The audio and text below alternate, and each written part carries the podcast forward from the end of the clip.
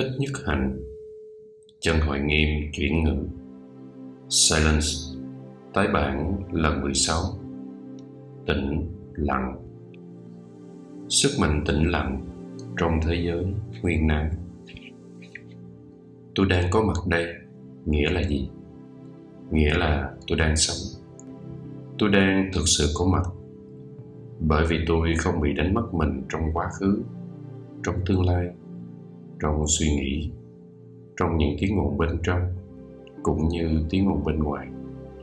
Tôi đang có mặt. Còn sống và bước đi trên mặt đất này là một phép lạ. Nhưng hầu hết chúng ta lại chạy đi tìm hạnh phúc ở một nơi xa xôi nào đó. Như thể là có một nơi tốt đẹp hơn để đến vậy. Chúng ta mất rất nhiều thời gian để đi tìm hạnh phúc. Trong khi đó thế giới quanh ta tràn đầy những màu nhiệm. Những vẻ đẹp của đất trời đang gọi ta từng ngày, từng giờ. Nhưng hiếm khi ta nghe được.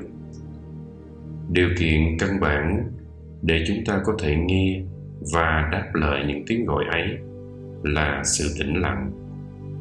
Nếu không có sự tĩnh lặng trong tự thân, nếu thân tâm ta đầy sự ồn ào, náo loạn thì ta không thể nghe được tiếng gọi của vẻ đẹp ấy. Tĩnh lặng. Một lục lời mở đầu. Chương 1 chương mực với tiếng ồn. Chương 2 đài NST chương 3 im lặng sấm sét. Chương 4 lắng nghe sâu. Chương 5 sức mạnh tĩnh lặng chương 6 chú tâm. Chương 7 chế tác truyền thông. Chương 3 im lặng sấm sét. Căn bệnh chung của con người trong thời đại chúng ta là nhu cầu luôn tìm kiếm cái gì đó để khỏa lấp khoảng trống trong mình. Do đó, ở chợ hay siêu thị, người ta sẵn sàng bán cho chúng ta tất cả các loại sản phẩm để chúng ta lấp đầy chính mình. Các nhà quảng cáo không ngừng dọa dẫm rằng, đời sống thật thê thảm, nếu ta không có vật dụng này hay vật dụng kia. Và dụ dỗ ta tiêu thụ để tránh đi tình trạng thê thảm đó, tuy nhiên, trong nhiều thứ mà ta tiêu thụ, kể cả thức ăn đoàn thực và xúc thực, đều chứa đựng nhiều độc tố trong đó sau khi ăn gói khoai tây chiên, ta cảm giác nặng nề hơn. Sau khi ngồi hàng giờ trên những trang web truyền thông xã hội, hoặc chơi những trò chơi điện tử, ta thấy mỏi mệt hơn. Ta tiêu thụ để cố ngăn chặn hoặc khỏa lấp những cảm thọ khó chịu trong ta. Nhưng sau đó, ta lại càng cô đơn, giận dữ và tuyệt vọng hơn chúng ta phải ngưng tiêu thụ những thức ăn xuất thực. Có tác dụng đối phó với sự bức bách và trốn tránh chính mình. Điều đó không có nghĩa là chúng ta bắt buộc phải ngưng sử dụng điện thoại và internet hoàn toàn. Giống như thức ăn đoàn thực, chúng ta cũng cần những thức ăn xuất thực. Nhưng chúng ta có thể ý thức và thông minh hơn nhiều khi chọn loại thức ăn xuất thực mà chúng ta sẽ cho vào. Đặc biệt là chúng ta phải ý thức tại sao lúc này ta chọn loại thức ăn này để tiêu thụ. Có nhiều người kiểm tra email một ngày không biết mấy lần để tìm kiếm một cái gì đó mới mẻ. Cho dù hầu như lần nào mở email ra, họ cũng chẳng thấy mới gì cả. Cách đảm bảo nhất để hiến tặng cho mình điều mới mẻ thực sự như cảm giác tươi tắn, hạnh phúc, thoải mái, dễ chịu. Đó là mở ra không gian trong lòng cho sự thực tập chánh niệm. Buông xả. Nhiều thiền sư đã nói rằng không suy nghĩ là chìa khóa để thực tập thiền chánh niệm. Thiền tập không có nghĩa là ngồi yên và suy nghĩ. Khi bị những suy nghĩ dẫn dắt chúng ta sẽ mất liên lạc với thân thể và mất liên lạc với ý thức rộng lớn hơn. Loài người chúng ta nắm giữ rất chắc những ý nghĩ, quan niệm và những cảm xúc của mình. Chúng ta tin rằng những điều đó là thật và buông bỏ chúng nghĩa là từ bỏ tính cách của mình. Như hầu hết mọi người, có thể chúng ta có một ý niệm là chúng ta sẽ không thể hạnh phúc nếu không thể đạt được cái này hay cái kia. Cái đó có thể là bằng cấp sự thăng tiến trong nghề nghiệp, mức thu nhập cao hoặc địa vị xã hội. Tuy nhiên, ý niệm đó có thể là chướng ngại ngăn cản ta hạnh phúc. Để buông bỏ ý niệm đó và tạo ra nhiều không gian hơn cho hạnh phúc, chân thực biểu hiện, đầu tiên chúng ta phải trải nghiệm một sự thật là việc nuôi dưỡng cái ý tưởng hiện thời đó đang làm ta đau khổ chúng ta có thể ấp ủ cái ý tưởng đó trong 10 hoặc 20 năm mà không hề biết rằng nó đang gây trở ngại cho khả năng hạnh phúc của chúng ta. Có một đêm tôi nằm mơ thấy mình là một sinh viên đại học, khoảng chừng 21 tuổi. Lúc đó, tôi khoảng sáu mươi mấy tuổi rồi. Nhưng trong giấc mơ, tôi còn khá trẻ. Tôi vừa mới được nhận vào một lớp do một vị giáo sư rất nổi tiếng giảng dạy. Giáo sư được nhiều người yêu thích nhất trong trường đại học. Rất vui sướng được làm học trò của vị giáo sư này. Tôi đi đến văn phòng và hỏi thăm lớp của giáo sư ở đâu. Khi tôi đang hỏi, thì có một người trông giống hệt tôi cũng đi vào văn phòng. Màu áo quần của anh ta, khuôn mặt anh ta, tất cả mọi thứ đều giống y tôi. Tôi rất ngạc nhiên. Anh ta là tôi hay anh ta không phải là tôi? Tôi hỏi nhân viên làm việc trong văn phòng là có phải anh bạn trẻ đó cũng được vào nhận lớp này hay không? Cô ta trả lời, không, làm sao được, anh thì được, còn anh ấy thì không. Lớp học nằm ở tầng trên cùng của tòa nhà và giờ học bắt đầu vào buổi sáng hôm ấy. Tôi phải đi thật nhanh để đến đúng giờ. Đang lên cầu thang, tôi tự hỏi thành tiếng, lớp này học gì nhỉ?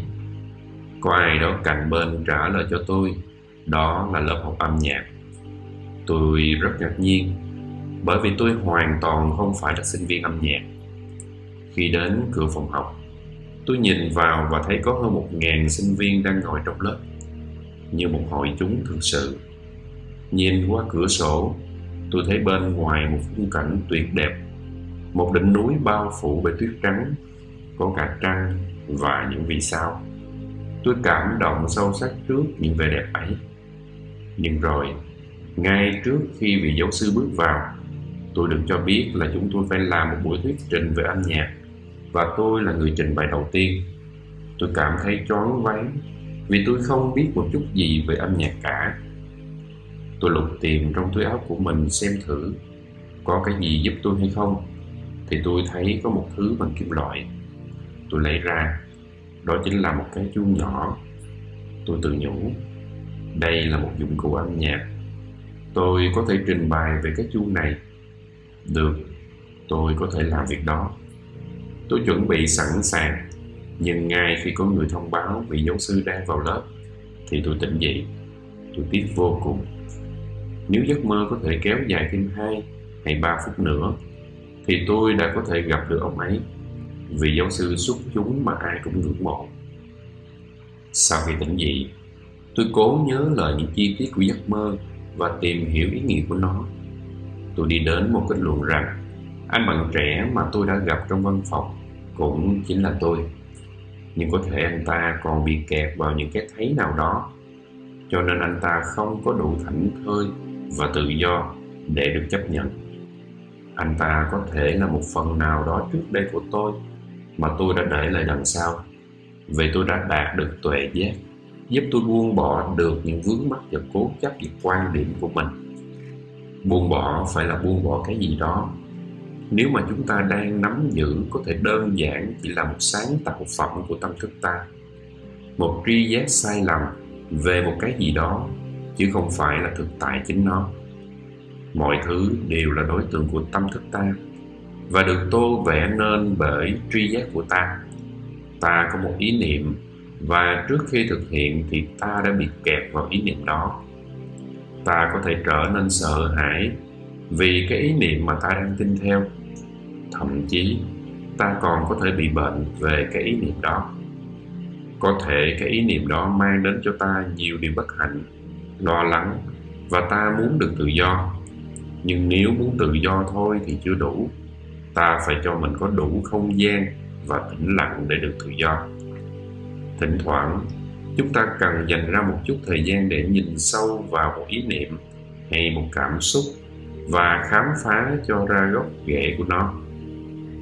Cuối cùng, ta biết nó từ đâu đến. Có thể nó được hình thành từ thời thơ ấu của ta, hoặc thậm chí trước khi chúng ta sinh ra. Một khi nhận ra được gốc rễ của một cảm xúc hay một ý niệm, chúng ta sẽ có khả năng buông bỏ nó. Bước đầu tiên là dừng suy nghĩ. Chúng ta cần quay về với hơi thở và an tịnh thân tâm.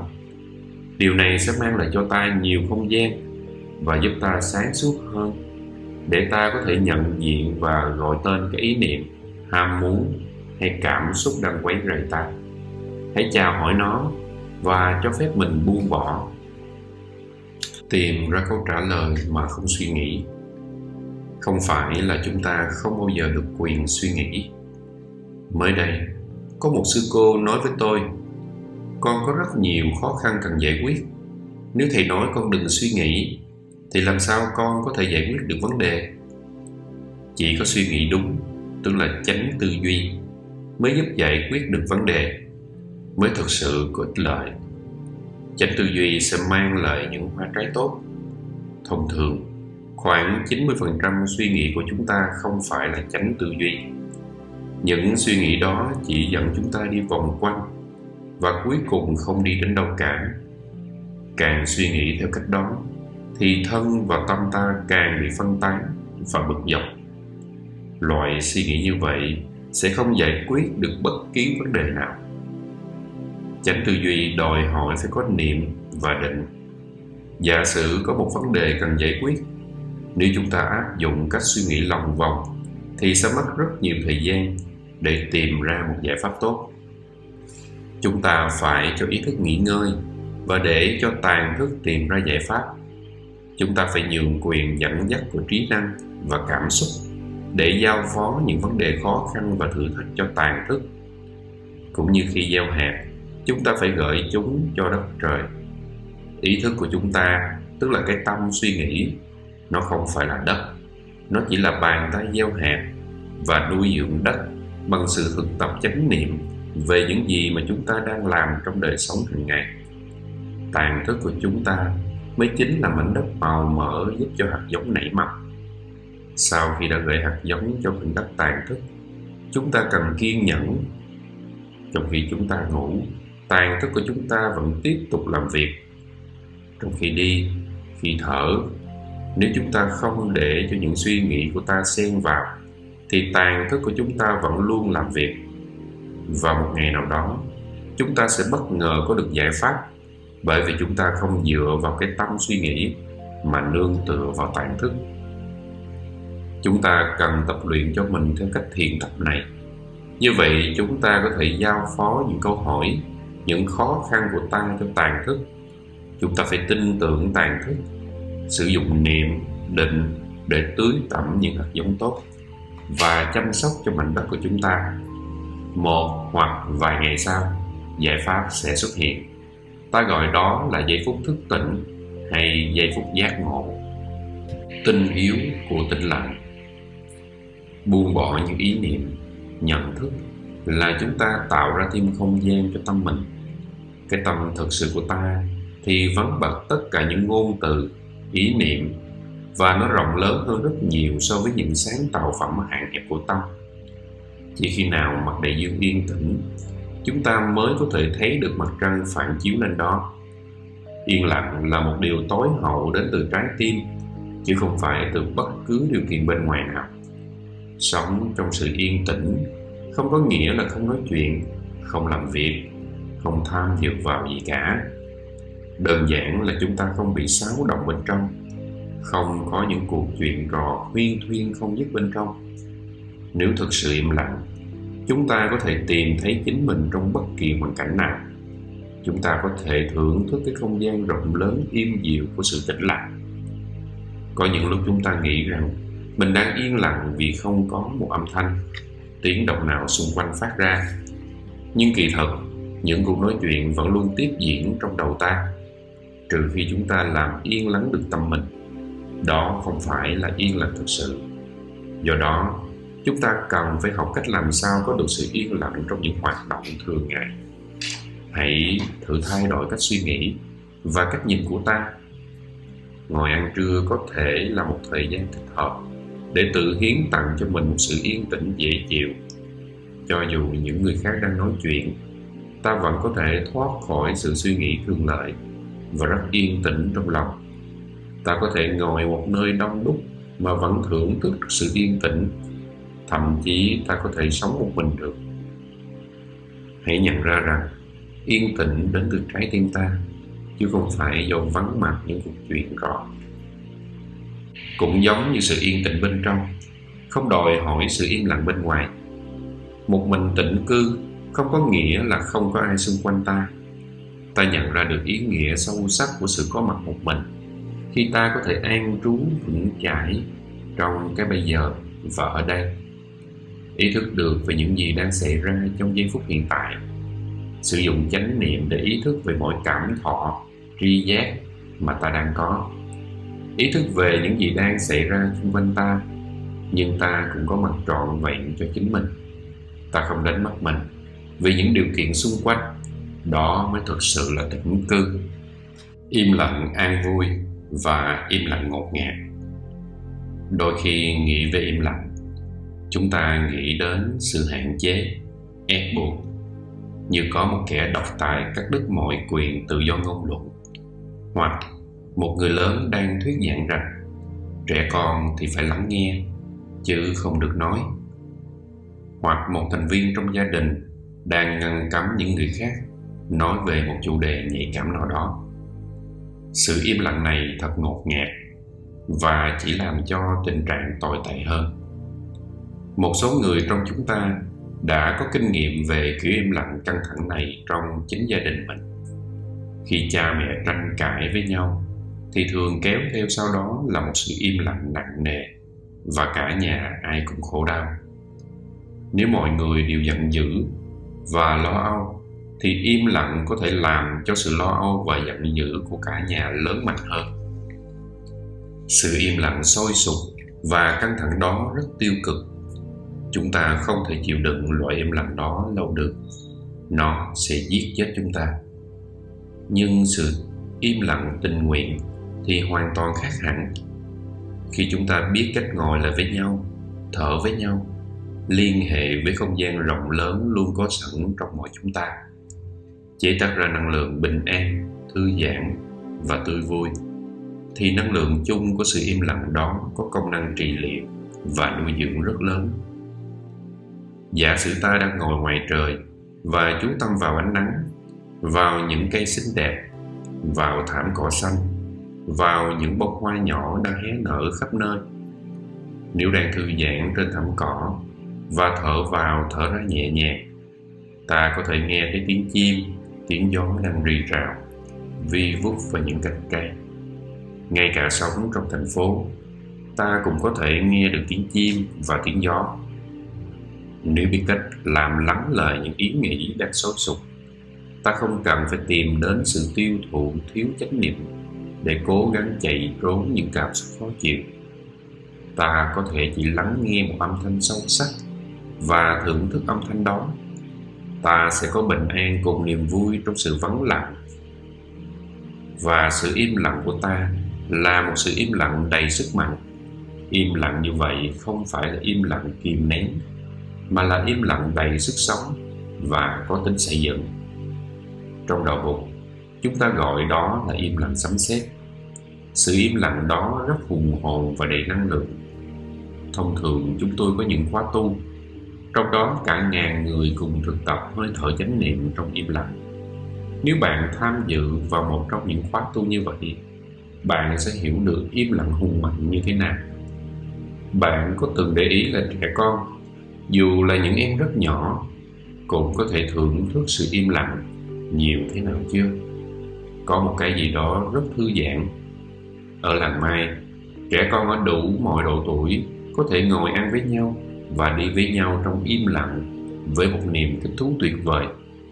Trong các khóa tu, chúng tôi không xem tivi và chơi trò chơi điện tử. Có một cậu bé, lần đầu tiên đến với làng, đấm đá và la hét trên suốt đoạn đường đến làng. Cậu bé năm đó 8 tuổi, đi xe cùng cha mẹ từ Paris xuống. Đến làng, cậu bé không muốn ra khỏi xe vì cậu biết cậu sẽ không được xem tivi và chơi trò chơi điện tử trong một tuần. Tuy nhiên sau đó, cậu bé đã sống rất an vui, có rất nhiều bạn bè. Và vào ngày cuối tuần, cậu bé không muốn rời làng nữa. Bây giờ cậu bé và cha mẹ về làng mỗi năm, và cậu bé rất trông chờ việc đó. Hiện nay cậu đã được 16 tuổi. Im lặng hùng tráng. Im lặng có ý thức và có chủ ý là một sự im lặng cao đẹp. Đôi khi người ta nghĩ rằng im lặng là phải nghiêm trang. Thực ra im lặng hùng tráng rất nhẹ nhàng. Im lặng hùng tráng là một loại im lặng có thể mang đến nhiều niềm vui, như một nụ cười sảng khoái vậy. Im lặng hùng tráng cho chúng ta cơ hội nhận diện những tập khí của chúng ta qua cách chúng ta phản ứng với mọi người và với những tình huống chung quanh có những người ở đây chọn thực tập im lặng trong một hoặc hai tuần, thậm chí ba tháng hoặc hơn nữa. Sau một khoảng thời gian im lặng, chúng ta có khả năng chuyển hóa cách phản ứng của chúng ta với bất kỳ tình huống nào. Sự im lặng này được gọi là hùng tráng bởi vì nó có sức mạnh chữa trị. Thực tập im lặng hùng tráng không phải là ta không nói mà là làm yên tĩnh và lắng dịu lại những suy nghĩ. Ta đang tắt đài phát thanh NSB Non-Stop Thinking, suy nghĩ liên tục trong đầu. Ta có thể nhận ra được sự im lặng hùng tráng của ai đó qua cách hành xử của họ. Có một số người luôn luôn im lặng, nhưng không thực sự im lặng. Họ đang ở đâu đó, họ không thực sự có mặt cho sự sống, cho chính họ hoặc cho bạn một số người khác bày tỏ thái độ hùng hồn, cho dù họ không mở miệng. Có thể bạn đã từng có kinh nghiệm ở bên cạnh một người. Dù họ không nói bất cứ điều gì, nhưng bạn vẫn có cảm giác rất rõ ràng là người đó đang phê bình, chỉ trích bạn. Đó không phải là im lặng hùng tráng, bởi vì im lặng hùng tráng sẽ làm lớn mạnh thêm hiểu biết và từ bi. Vì vậy, phải ý thức rằng cho dù bạn không nói bất cứ điều gì thành lời, nhưng nếu trong lòng bạn đang phản ứng một cách mạnh mẽ, thì người khác nhìn vào gương mặt bạn sẽ có thể thấy được. Thở chánh niệm và ý thức về cách ứng xử của mình với mọi người và những việc chung quanh là một sự thực tập sâu sắc. Thay vì phản ứng lại hay suy nghĩ, bạn hãy cho phép mình làm mình. Bạn thực tập chánh niệm để có mặt với hơi thở, bước chân với những cội cây bông hoa, trời xanh và nắng ấm. Bạn có thể chọn một cái gì đó để tập trung tâm ý vào, và rồi bạn sẽ là cái đó. Bạn có thể chọn hơi thở vào và hơi thở ra. Bạn có thể chọn cách lắng nghe tiếng mưa và tiếng gió với toàn bộ con người mình. Rồi từ từ, bạn làm một với tiếng mưa và tiếng gió ấy. Lắng nghe những âm thanh như vậy là một điều rất vui thích khi bạn tiếp xúc được với những yếu tố tươi mát và trị liệu này. Thì bạn hiện hữu mà không suy nghĩ. Thực tập cách này khi đi ra ngoài hay ở đâu đó, mà nghe tiếng còi xe hoặc tiếng người ta cãi nhau, hoặc nhìn thấy một cảnh không vui thích, bạn đều có thể ứng xử lợi với lòng từ bi. Đối diện với bất kỳ khiêu khích nào, bạn đều có thể giữ được sự im lặng hùng tráng duy trì được sự tự chủ và bình an. Hành động im lặng. Một số người có thể nghĩ rằng im lặng là một hình thức của sự yếu đuối hoặc ẩn tranh thời gian. Thế nhưng, sự thật là có một sức mạnh không tưởng trong sự im lặng này. Có một chương trong bộ kinh pháp hoa nổi tiếng kể về một vị bồ tát, một bậc đại nhân với lòng từ bi lớn tên là diệu vương Trong đạo Bụt Đại Thừa, mỗi vị Bồ Tát được mô tả như một cánh tay khác nhau của Bụt và mỗi vị Bồ Tát đại diện cho mỗi công hạnh khác nhau. Tương truyền trong một kiếp xa xưa, Bồ Tát Dược Vương được gọi là vị Bồ Tát mà ai gặp cũng thấy hoan hỷ. Thỉnh thoảng, chúng ta cũng gặp những người như vậy, người mà ai gặp được cũng thấy hoan hỷ, cho dù người đó là trẻ em hay người lớn. Sự hiện diện tuyệt vời, tươi mát và thú vị của họ làm cho ai cũng thấy hạnh phúc khi gặp. Bồ Tát Diệt Vương thực tập hạnh thương yêu và dân hiến. Chúng ta có cần thương yêu để thành công trong sự nghiệp giải thoát, giác ngộ không? Câu trả lời là có. Vai trò của tình thương yêu đối với sự trưởng thành của một em bé rất quan trọng. Và vai trò của tình thương yêu trong sự lớn lên của hiểu biết, cảm thông cũng rất quan trọng. Sự có mặt đầy thương yêu của người mẹ là điều cốt yếu cho sự trưởng thành của em bé. Sự có mặt đầy thương yêu của một vị thầy và những người huynh đệ là rất quan trọng cho sự phát triển của chúng ta trong sự thực tập. Chúng ta cần thương yêu để lớn lên và đi xa. Bồ tát dược vương đã trưởng thành tốt đẹp trong đời sống tâm linh của ngài, đã đạt được giải thoát tự do và tuệ giác ngài không còn thấy mình bị giới hạn trong hình hài này nữa ngài đã đạt được định cho phép Ngài hóa thân dưới muôn vàng hình thức khác nhau. Nếu cần là một đứa trẻ, Ngài sẽ hóa thân là một đứa trẻ. Nếu cần là một phụ nữ, Ngài sẽ hiện thân là một phụ nữ. Nếu cần là một thương gia, Ngài có thể biểu hiện thành một thương gia. Ngài không bị kẹt trong cái ý niệm hình hài này là Ngài. Đó là lý do tại sao Ngài buông bỏ được hình hài một cách rất dễ dàng Bồ Tát Dược Vương thấy rằng xung quanh Ngài đang có rất nhiều khổ đau, nghèo đói và độc ác. Ngài đã tẩm nước thơm lên khắp người, tự châm lửa và đốt cháy mình thành một ngọn lửa để cúng dường. Thân thể của Bồ Tát Dược Vương đã cháy suốt hàng triệu năm, và trong suốt thời gian đó, những hình ảnh vĩ đại này đã trở thành biểu tượng giáo dục cho rất nhiều người. Thân thể cháy sáng của Bồ Tát là một lời nhắc nhở im lặng hùng hồn cho tất cả những ai đang nhìn thấy về những gì mà Bồ Tát muốn hy sinh. Có lẽ chúng ta đã từng nghe về những vị tu sĩ Việt Nam tự thiêu trong thời kỳ chiến tranh những năm 60. Gốc rễ hành động đó xuất phát từ chương kinh Pháp Hoa này. Những ai không xem thân thể này là mình, đôi khi họ dùng thân thể họ để gửi gắm một thông điệp. Khi những tu sĩ Việt Nam tự thiêu, họ đang cố gắng gửi đi một thông điệp im lặng hùng hồn nhất mà họ có thể làm. Bởi vì đã không ai có thể lắng nghe tiếng kêu cứu của những người đang đau khổ.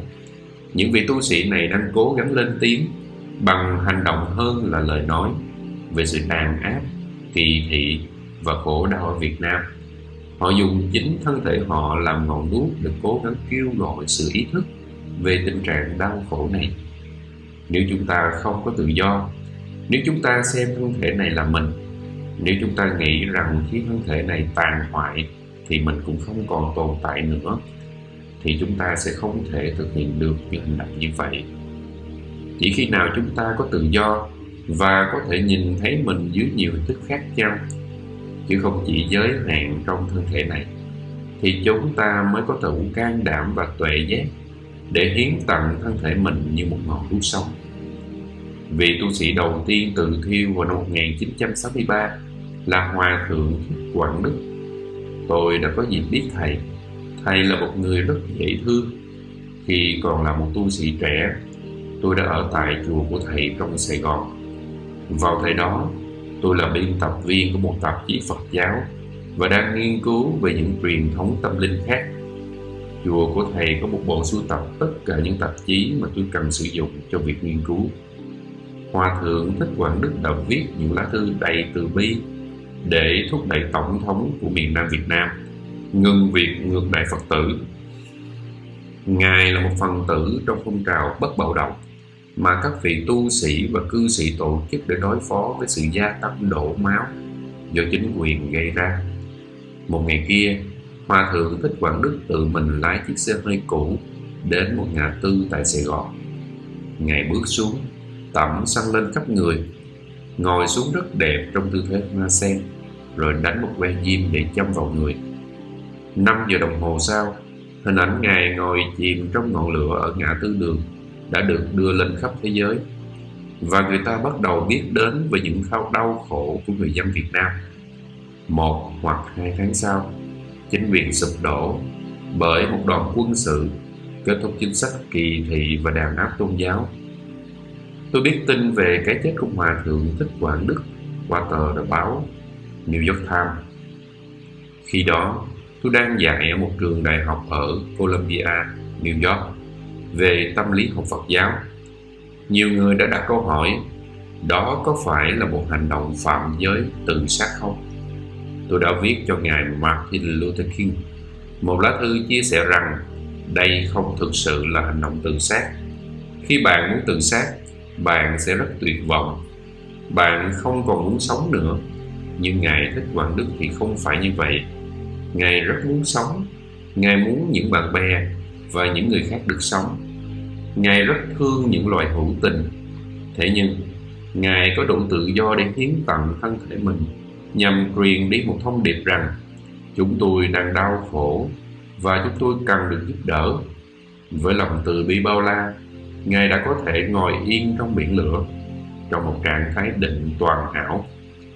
Tôi đã chia sẻ với tiến sĩ King rằng khi Đức Chúa chết trên cây thập giá, Ngài cũng đã lựa chọn để chết vì lợi ích của những người khác, vì mong muốn giúp đỡ, chứ không phải vì tuyệt vọng. Đó đúng là những gì mà Ngài thích quản Đức muốn làm. Ngài thực hiện hành động này không phải vì tuyệt vọng, mà vì hy vọng và thương yêu. Sử dụng thân thể mình để làm thay đổi một tình trạng tuyệt vọng.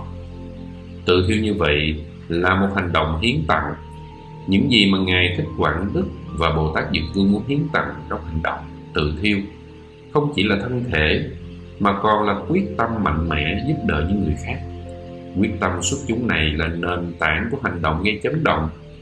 Truyền tải thành có một thông điệp không thể quên được và truyền trao tuệ giác của họ đi khắp nơi một cách kín đáo. Tôi kể câu chuyện này không phải vì tôi nghĩ bạn nên làm một cái gì đó mạnh mẽ và quyết liệt như vậy, mà chỉ đơn giản là để minh họa cho sức mạnh của hành động im lặng. Tất cả chúng ta đều muốn thay đổi một số việc hay thuyết phục về ai đó về một điều gì đó nếu bạn có một vài vấn đề nhỏ ở nơi làm việc hay trong một mối quan hệ mà bạn muốn thay đổi và bạn đã cố gắng nói về nó nhưng không có kết quả, thì hãy xem thử có thể bạn tìm thấy sức mạnh trong hành động không lời. Thực tập trị liệu.